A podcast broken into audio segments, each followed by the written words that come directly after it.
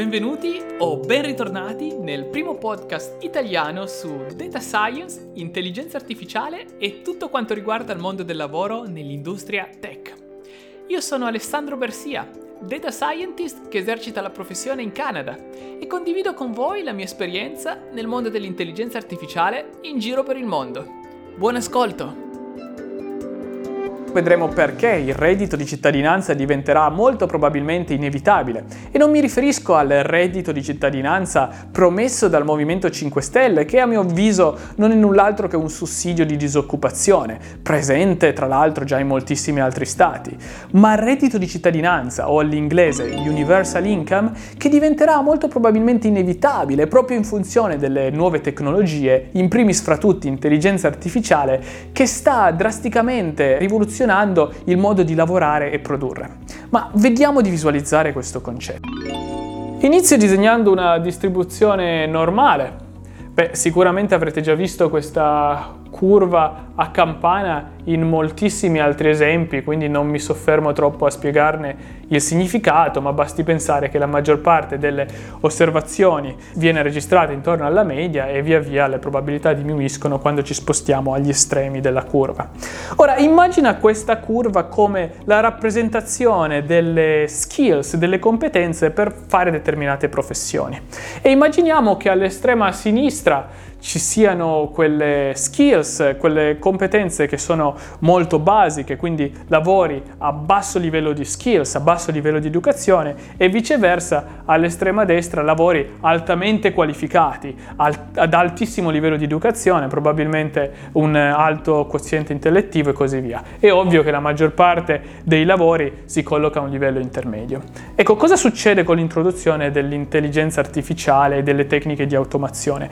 Beh, eh, la parte sinistra di questa eh, distribuzione inizia ad essere automatizzata, ossia l'intelligenza artificiale performa questi lavori in modo migliore o comunque più conveniente di eh, personale sottoqualificato a basso livello di skills. Ora, eh, quello che succede con l'intelligenza artificiale, tuttavia, è che non soltanto questi lavori estremamente basici, quindi sottoqualificati, viene eh, rimpiazzato, ma l'intelligenza artificiale continua questo trend è potenzialmente fino, fino a che metà ed oltre dei, dei lavori vengono sostituiti dalle tecniche di automazione.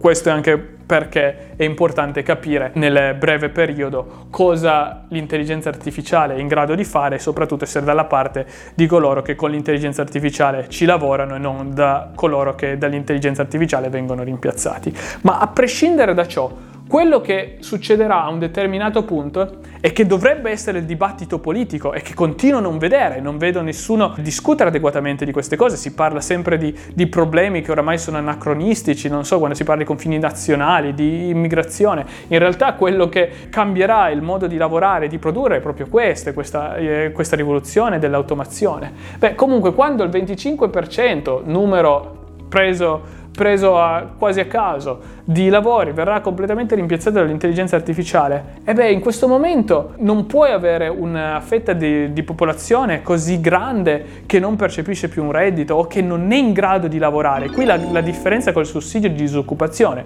Il sussidio di disoccupazione presuppone che tu il lavoro alla fine lo trovi, quindi è una copertura per quel momento di disoccupazione. Ma se qua stiamo dicendo che il 25% di persone non potranno in nessun modo trovare il lavoro. Ora si può discutere che le persone che hanno studiato, che sono qualificate qua, in realtà se, se qualcuno avesse studiato di, e si fosse qualificato allo stesso modo, avrebbe potuto in realtà essere nella parte destra anche lui. Questo è vero, ma comunque per una, proprio per una questione della distribuzione del quoziente intellettivo, delle, delle capacità, anche se si danno tutti le uguali opportunità e le stesse identiche circostanze, questa distribuzione si continuerà a verificare perché semplicemente si sposta a livello non eh, lavoro qualificato.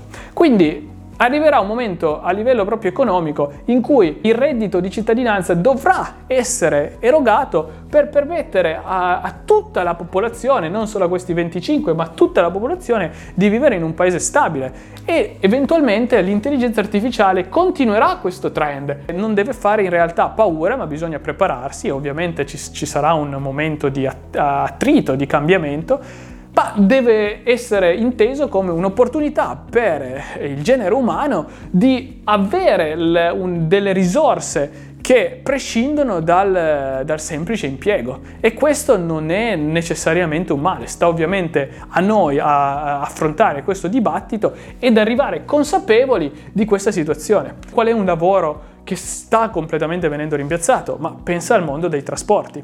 Ora, è stato criticato Uber per aver sottratto il lavoro ai taxisti e averlo dato a persone qualunque che, che possono passare la serata a fare i taxi Uber. Il problema è che Uber in realtà sta lavorando a macchine autonome che si guidano da sole, quindi quello è il futuro. A questo punto io spero di averti eh, dato a grandi linee cosa significa reddito di cittadinanza in funzione dell'intelligenza artificiale e tecniche di automazione. Lasciaci nei commenti cosa pensi di questa rivoluzione ed ovviamente essere preparati, essere competenti non solo ti mette al riparo dalla prima ondata di artificial intelligence che va a sostituire lavori sottoqualificati, ma anche per la seconda ondata quando questo diventerà un problema noto, un problema noto ai più e si troveranno appunto delle soluzioni adatte ad affrontare il problema. Ciao!